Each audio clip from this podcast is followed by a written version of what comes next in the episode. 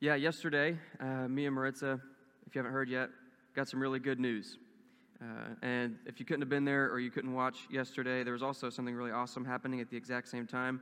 I'm sorry, we planned our gender reveal at the exact same time as uh, Liz and Nick's um, vow renewal. So I understand a lot of people weren't able to see the gender reveal. So, with all that being said, uh, here it is if you want to see how it went down.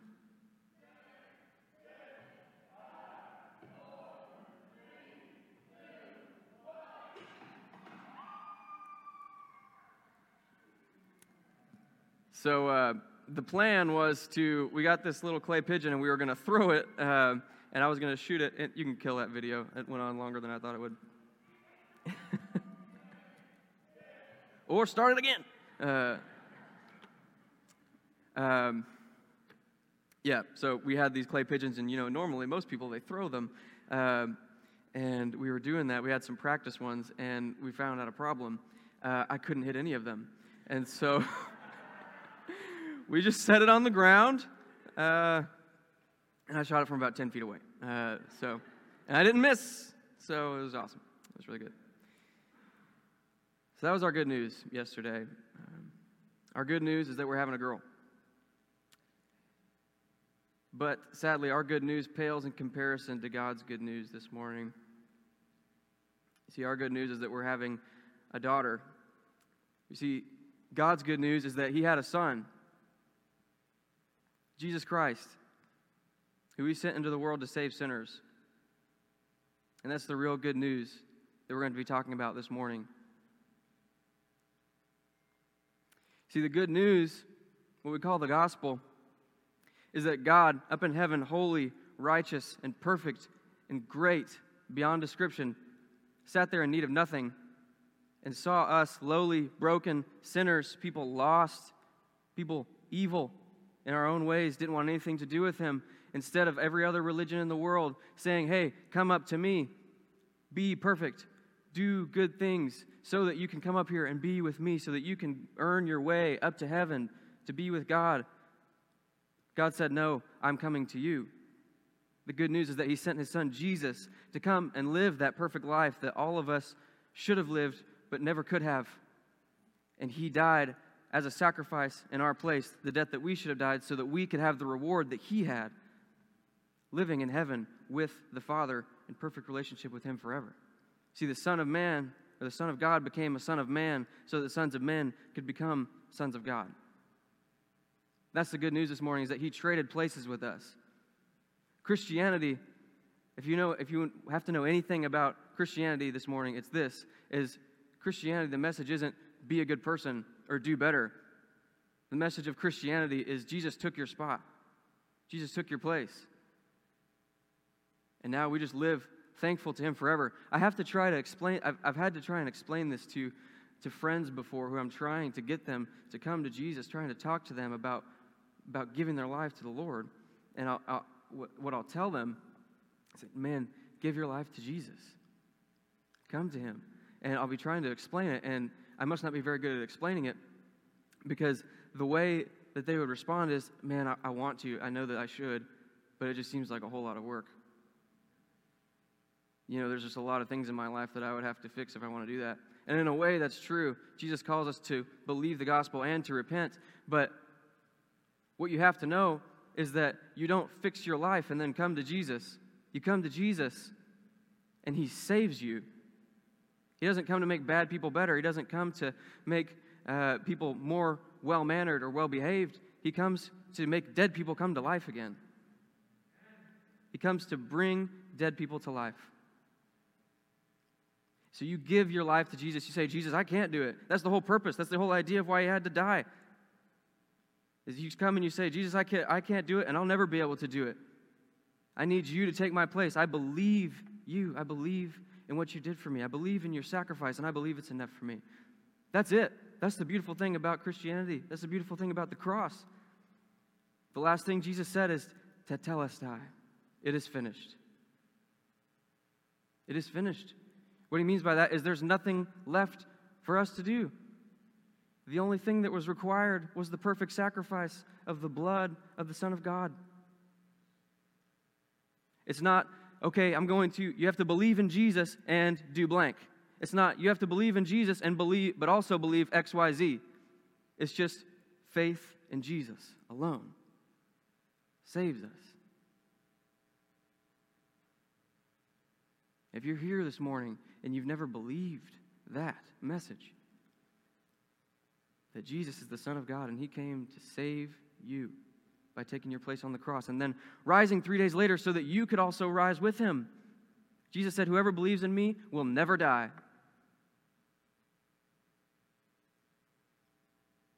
That's the good news this morning, y'all. I'm really happy I'm having a girl, but it just pales in comparison to that. Today, we are uh, talking about uh, a vision for evangelism. We've been talking about uh, the vision for our church, uh, our new vision, um, and just talking about worship and talking about, we're going to be talking about spiritual gifts and just talking about all these things that just Irving Church wants to be. Irving Church wants the way that we want to be a church and see the kingdom come. And so today, we're going to be talking about evangelism. We're going to be talking about how do we want to communicate that good news to the world? Because, see, good news has to be shared.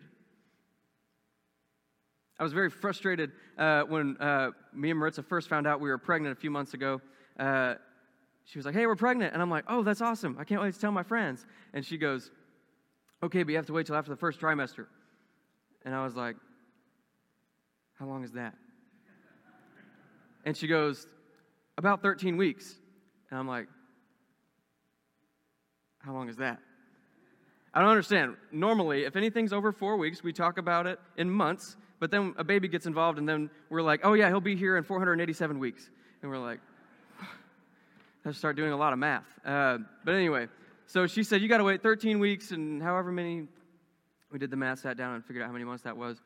But guess how many weeks it took Maritza to tell her two closest friends? One day. And so, okay, I'm like, all right, we changed the rule. Okay, we're telling our friends now. She goes, no, I'm telling my friends. So I'm sorry, y'all found out like a few weeks ago. But good news has to be shared, and when you don't share it, it just it's inside of you, and you just it has to get out. You really want to tell people if you really know it to be true and it's good. And so, and Jesus, whenever is the last thing he told his disciples before he ascended was go basically go share this good news. He said, Go into all the nation. He said, Go and make disciples of all nations and baptize them in the name of the Father, Son, and the Holy Spirit, and teach them everything that I've commanded you. So the disciples did a really good job of this. Uh, if you go and look in the book of Acts, they got to work right away. I just want to look and see and show you just how important the gospel, sharing the gospel, was to these disciples. I'm Just going to kind of fire these off here. Peter, right away, preached about the risen Christ to God fearing Jews under every nation of heaven.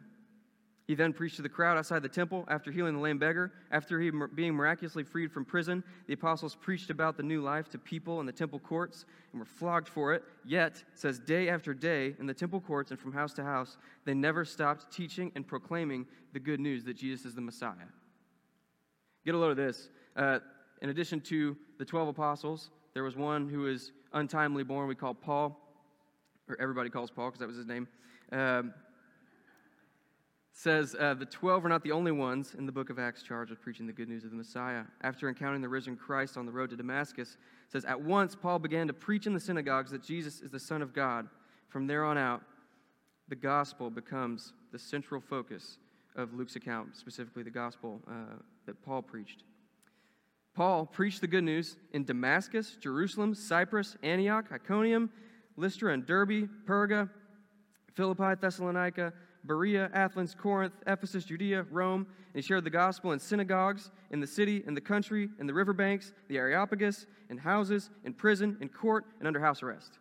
And he evangelizes to Jews, Gentiles, pagans, business people, jailers, philosophers, governors, and kings. That's a lot of people and places where and to whom he shared the gospel with. This was everything. They took that command seriously to share the gospel well, Paul and the apostles are gone. But I'm pretty sure that everybody here would agree that the mission is still the same for the church. We have the answer. In Acts chapter 4, it says, I'm not going to read it, I'm just going to quote it, but it says, there is, no, there is no other name under heaven by which we can be saved. You know what that means, right? That means that nobody else has the answer, only us. That's a, that's a really arrogant statement to make in the world today. But Jesus is the only way. That means that we have to share that. We have to be the one. If we don't tell them, who will? It's only the church of Jesus Christ that will bring salvation to the world. Salvation being the good news about Jesus. And so the question becomes how are we going to do it? There are a lot of different strategies, a lot of different ways that a lot of different churches think that we should do evangelism. And I'm going to start by saying this is anytime that the good news of Jesus is spoken, it is a win. It's a victory. We're not going to agree with the way that everybody does evangelism, as you're about to see, but I just want to go ahead and say that as we're saying that all these models are not the preferred here at this church. Anytime that somebody says that Jesus is Lord and He's the Savior, we're happy about that. Okay, now we got that out of the way. The first model, uh, and we've talked about this a little bit over the past few weeks, is um, a, ch- a, model that says that evangelism is dependent upon churches. Call it, we just call it uh, church dependent evangelism. That, and what we mean by that is Sunday morning here in this place that we're at right now, that is where we're going to preach the gospel. That is that's what Sunday morning is for. Is we're here to make sure that people hear the good news about Jesus Christ. Now, on the surface that sounds good, but if you listened to Luke's messages over the past couple of weeks, it's actually not, if you read the Bible, it's not what Sunday morning is about. It's not what the assembly is about. The assembly, the Sunday morning, is supposed to be about the edification of the body, building up the people who are there, building up the believers. We come and we're here to drink of the blood of the Lamb and eat of his body, and we're here to be built up. And uh, as, the, as the Apostle Paul says, from uh, from all the different spiritual gifts that we all bring to the table. So, Sunday morning is for the building up of the body. It's not primarily for uh, getting people in the door and getting them to hear the gospel. You know, this model, it, it kind of functions off, the, it, and what ends up happening is we kind of make church all about the unbelievers. And, and Luke talked about this, so I'm not trying to talk about it too much. But basically, I've seen this before. It's like, so your job as a Christian is basically in this model Hey, go invite your neighbor and say, hey, neighbor, uh, come to my church on Sunday. Every first time guest gets to put their name in a hat uh, for a raffle for uh, Cowboys tickets. So come to my church. And what ends up happening is we kind of just tailor everything to the unbelievers coming in, and so we get rid of all the thing, the weird things that freak them out. Well, no, we're not going to talk about eating Jesus, so we're not going to do communion. We're going to get that out of here. Uh, we're not going to have anybody speaking in tongues because that's really crazy, and nobody, and that would scare away some people. And we're going to keep the sermons to 15 minutes, so nobody gets bored. Don't get your hopes up. That's not happening today. but you see what I'm getting at. The focus becomes let's get these people in and let's get them to hear the gospel and, and hear me. The heart behind that is good, but it's just not God's strategy. That's not what He imagined the church to be. Imagine the church to be a place where we come here and we observe mysterious things about the Lord and we experience Him and the power of His Spirit, and we're not primarily worried about freaking people out. Go and read the Bible. God does weird things a lot of times. So we can't be afraid of being a little weird sometimes. Sorry, I'm not advocating being weird for the sake of being weird, but it doesn't need to be said.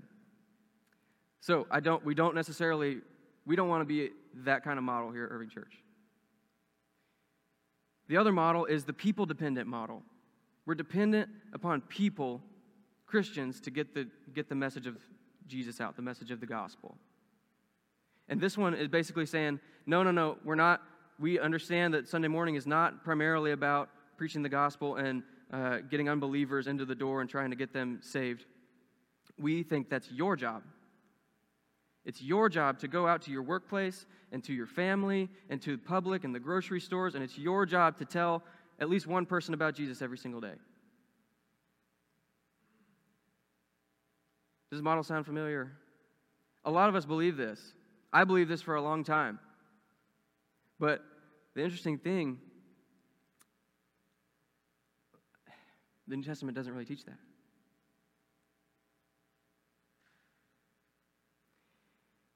See, I did a paper for school a little bit uh, a little bit ago. Was my final paper to get up, get done uh, and get out of there. Um,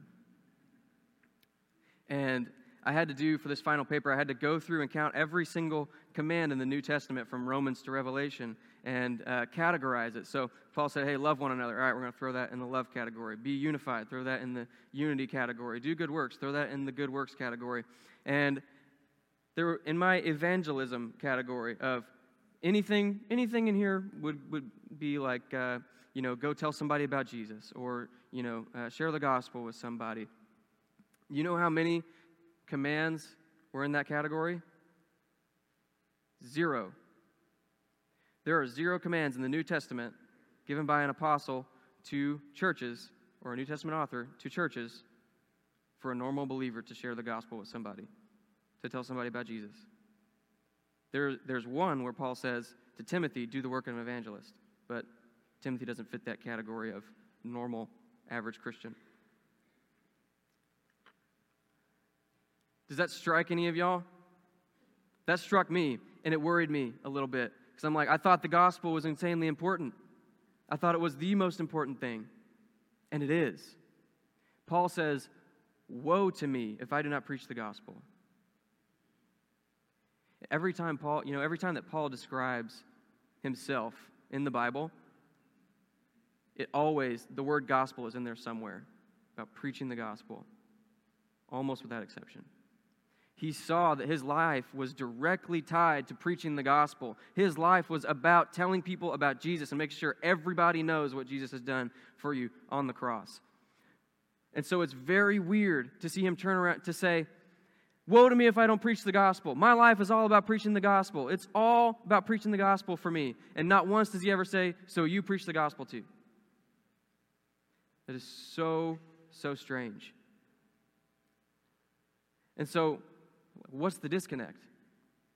And here's what I think is the problem is that we have had we have sorely misunderstood the concept of spiritual gifts. I think a lot of us have kind of come under the impression in our lives that basically, for the most part, Christians all do about the same thing.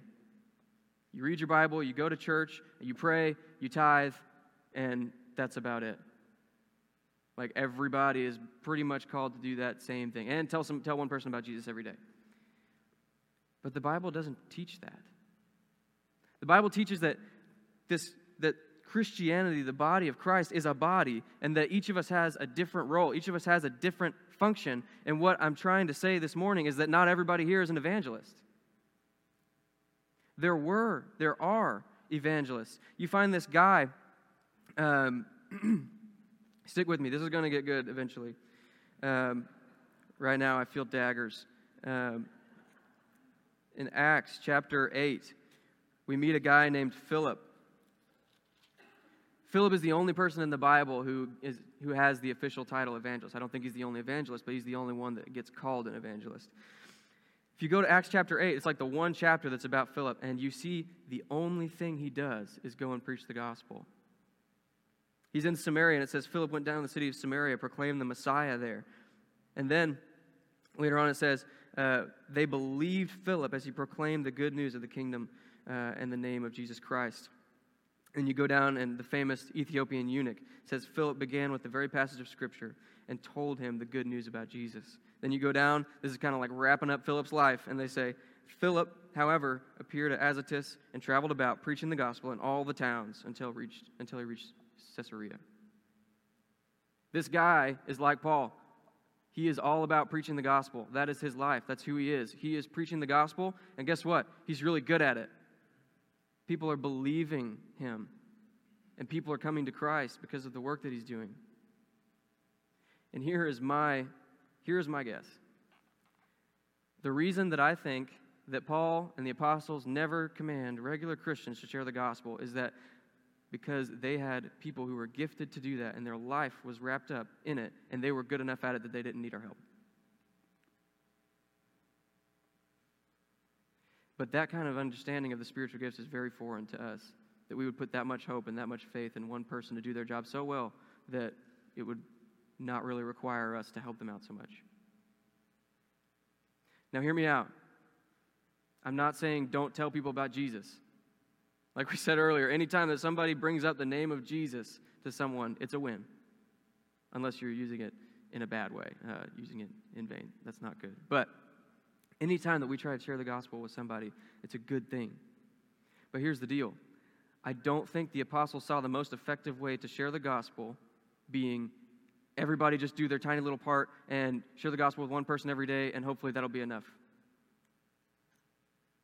I don't think that was it. He saw normal Christians, the body of Christ, participating in different ways, and possibly, I'll even say, in more effective ways than just going and telling somebody, hey, Jesus loves you.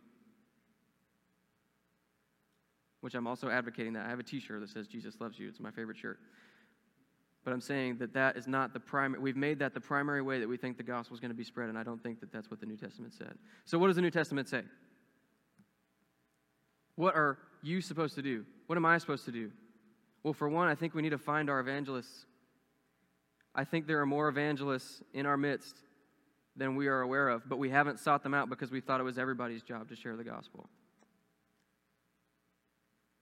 And I think we need to ask the Lord to reveal those people and to give them.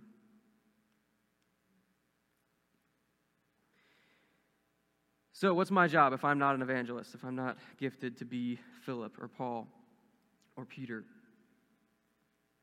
I'm glad you asked. Uh, let me see. I think I got some, some of these slides now. Um, one of, the things that's, one of the things that's super interesting is the Apostle Paul and all the apostles, I've said this a hundred times, they never command anybody to share the gospel. But did you know that every single one of Paul's churches, except for Galatia, Paul tells them to do one thing pray. All of them are commanded to pray. You see, and a lot of times, these prayers were supposed to be geared towards the gospel. Paul was telling them to participate in the gospel with me by praying. He said, Brothers and sisters, pray for us that the message of the Lord may spread rapidly and be honored just as it was with you. He said, Pray also for me that whenever I speak, words may be given me, so that I will fearlessly make known the mystery of the gospel, for which I am an ambassador in chains. Pray that I may declare it fearlessly as I should. So devote yourselves to prayer. To prayer.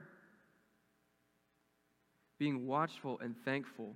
And pray for us too, that God may open a door for our message, so that we may proclaim the mystery of Christ, for which I am in chains. Pray that I may proclaim it clearly as I should. Have you ever prayed that God would open a door for the gospel? You see, our temptation, I think, whenever Paul tells us to pray, and he's like, hey, I'm out here sharing the gospel, I'm out here preaching, uh, you guys, how can, oh, how can you help? Great question. Uh, oh, gosh, I have enough money. Don't need that. You can, you can pray. How about you pray? You know what? You guys just stay home, pray, and we'll, the big boys will go out here and we'll preach the gospel. Kind of have like the idea of, you know, you're, you're, the dad's going out to mow the lawn, and the four year old walks up and like, Dad, can I help? you can't hand him a weed whacker just yet. Probably wait till he's five, but uh, you're like, okay. And so that's whenever you get the really adorable Facebook post of dad mowing the lawn, and right behind him, the four year old's got his little lawnmower, and there's like bubbles coming out as he's walking. And we just give him something to do so he feels like he's doing something, but he's really not doing anything. And we think that's how Paul is talking about with prayer. Paul was not just giving people something that, just something to occupy themselves so that they would leave him alone and let him do the real work. You see, Paul, he said, Pray for me. Oftentimes, he, had, he, told them to pray for his deliverance and pray for his safety as he's preaching the gospel. I have no doubt in my mind that he was remembering his friend Peter, who, whenever he was stuck in prison, an angel came in and took him out the day before he was supposed to be beheaded. Do you know why that happened? It said in Acts 12 5, it happened because the church was earnestly praying for him. There's no doubt in my mind that Paul saw the prayers that he was asking for from the people to be effective. He thought it was actually going to accomplish something, it was going to do something. And I think that we have to believe that we will pray for the gospel and that something's going to happen. You see, ever since I, I found these passages and just done this study and stuff, something that I've been praying every day is that God, would you open the door for the gospel here in Irving? Would you open the door for the gospel in our schools? Would you open the door for the gospel in City Hall? Would you open the door for the gospel in our businesses? Would you pray that with me? Can we pray that together? So, one of the ways that we're supposed to participate in the gospel is through prayer. The other thing, I'll keep this one short, is we're supposed to participate in the gospel by supporting those who preach the gospel. If you're not gifted to be an evangelist, you're not just supposed to say, Well, I'm just going to sit here and watch. You can become a co laborer with the evangelist. And I believe in the New Testament it teaches that we are supposed to help those who have given their lives to preaching the gospel. Paul said, The Lord has commanded that those who preach the gospel should receive their living from the gospel. talking money, people. And this is why I'm really excited about, um, you know, how the church has made the decision to support Shivraj and Anita uh, as they are going back to India and they are risking their lives to share the gospel there.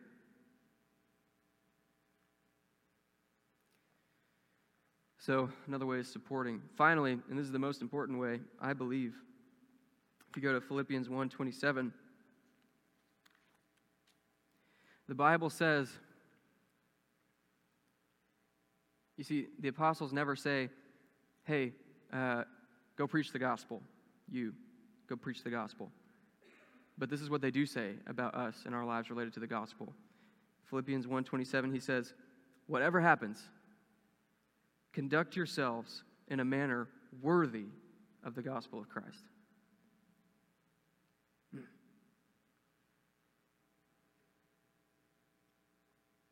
He never says, go share the gospel with one person every day, but he says, your life needs to validate that gospel. I think one of the biggest stumbling blocks and the biggest barriers for a lot of people coming to Christ is that not because they haven't heard the gospel, they just haven't seen the gospel. The gospel is that word is trash. Jesus, the word is, that word is trash to them because they've seen people who say, I'm a Christian. They see people who tell them about Jesus, maybe but they don't live like Jesus. They don't live in a way that's worthy of the gospel. You know, I used I saw a meme. Uh, older people, do you know what a meme is? Uh, a meme is an internet joke uh, with words on it, basically pictures with words. Um, yeah, so I saw a meme, and there's a skeleton sitting on a bench, and um, and it says, "Waiting for somebody to ask me about Jesus." Because of the way that I live my life. And it's making fun of the idea that, you know, a lot of people are like, oh, well, I'm not going to tell anybody about Jesus. I'm just going to kind of try to be good. And, you know, hopefully they'll ask me, ask me about Jesus. And I understand why they want to make fun of that, is because most of the time that's just a cop out because you don't want to be brave and tell somebody about Jesus. So I understand that. But the funny thing is, as I've studied more and looked more, you know, into this and just tried to get to the bottom of it, it seems like that's actually a good strategy, and that's actually like the Bible strategy. Uh, if you'll go with me to 1 Peter 3, Peter has in mind a situation where a wife has an unbelieving husband, and he's about to tell her how, he's gonna, how she's going to win him to the Lord. You may be surprised at what he says. 1 Peter 3 1 says, Wives, in the same way, submit yourselves to your own husbands, so that, if any of them do not believe the word, they may be won over without words by the behavior of their wives when they see the purity and the reverence of your lives. Do you see that? There are not many places in the Bible that describe how to get somebody saved, but this is one of them. And it says that it would be done without words. Looking at the purity and the reverence of a person's life and saying, now that's convincing. I want that. And just a few verses later, he goes down and he says, and not just talking to anybody, he said, Always be prepared to give an answer to everyone who asks you to give the reason for the hope that you have. When's the last time that somebody asked you, Why do you have such hope?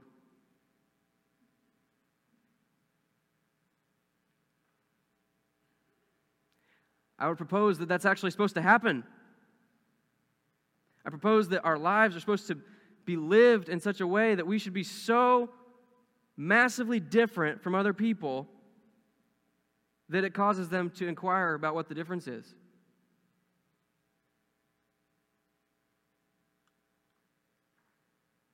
In Matthew chapter 5, Jesus said, You are the light of the world. And he said, Let your good deeds shine before men so that they may praise your Father in heaven. I think that's pretty amazing.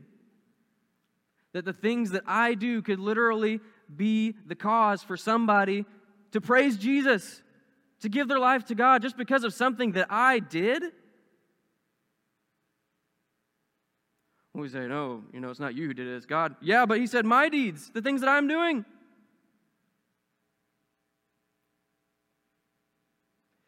I don't think the problem is that we don't tell people enough about Jesus. I think the problem is that we are not as insanely different from everybody else around us as we should be. There is a place, Jesus is telling us there is a place in Christ where you are such a good, beautiful, powerful, sweet person that it is totally obvious to everybody around you. And it's enough to actually lead them to Christ.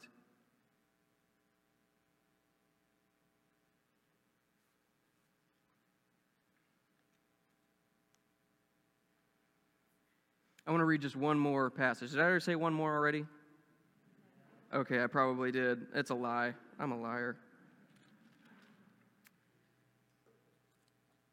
This is the last. This is the last sticky note that I have, so this should be, a promise, the last one. Um, here's the deal: Is Paul? He never tells us to specifically, "Hey, go tell somebody with your mouth about Jesus." But this is what he does say in 1 Corinthians 10:31. So whether you eat or drink or whatever you do, do it all for the glory of God. Do not cause anyone to stumble, whether Jews, Greeks, or the church of God. Even as I listen, this is what this is Paul's strategy. This is how he views his life and views the world. He says, "Even as I try to please everyone in every way, for I am not seeking my own good, but the good of many, so that they may be saved. This is what Paul is saying. He said, This is the way I live my life. You want to know how I wake up every day? You want to know the mindset that I get out of bed with? Is how am I going to live so that other people see Jesus? How am I going to live so that other people get saved? That is how Paul thought. He said, Not for my good, but for the good of everybody else, so that they might be saved. And what he says right after that, in the very next verse, is Follow my example as I follow the example of Christ. Does it ever cross your mind that the people around you don't know Jesus and they might be dying, going to hell? That should cross your mind. I'm not talking about telling one more people, one more person about Jesus every day, or even I don't care what you do. Yeah, go tell somebody about Jesus every day. Go live differently. Be righteous. Walk in step with the Spirit so that you are full of joy and peace and hope so that people ask you. But what I'm saying is do something. Look like Jesus. Think as you go to work. Think as you're around your family. How do I live right now for the good of many so that they might be saved? That's evangelism. That's sharing the gospel. We have the answer. If any of you today has heard, whew, I'm off the hook. I don't have to tell anybody about Jesus anymore. you have not heard me correctly. And I think what I would say to you is you probably do need to go tell somebody about Jesus, if that's where your heart is at. And I'm also saying, we're also led by the Holy Spirit. And oftentimes, the Holy Spirit likes to tell people about Jesus. And so he probably will lead you to tell, them, tell people about Jesus. And so in that moment, be bold and do it. But I'm just, what the whole thing today is, I want to take away our mind of our mind away from the way that I share the gospels, tell somebody about Jesus every day, and take your mind a little bit maybe more towards the way that God really wants to share the gospel. Is by communicating to you that your prayers are powerful. And the prayers of our church, if we come together and pray together for the gospel, it'll be effective. And what I want you to take away from today is that your money can make a difference in your support, and you can actually be a part of co laboring with people who are preaching the gospel and sharing the gospel in the world. What I want you to take away is that your life matters, and the way that you live can actually be more effective than the things that you say in bringing people to Christ. My hope is that we'll leave today more excited about sharing the gospel than ever, and more confident in God's Spirit to do that in us.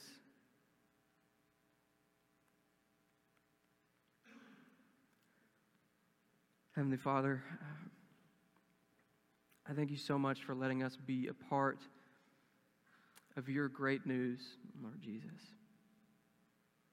I pray, God, that you would help us all to find our place in this great ministry of evangelism and sharing the gospel. I pray that you would fill our hearts with fire and with passion, Jesus, that we would have the same mind as, of, same mind as Paul that God, we would live for the good of others that they might be saved, Lord Jesus.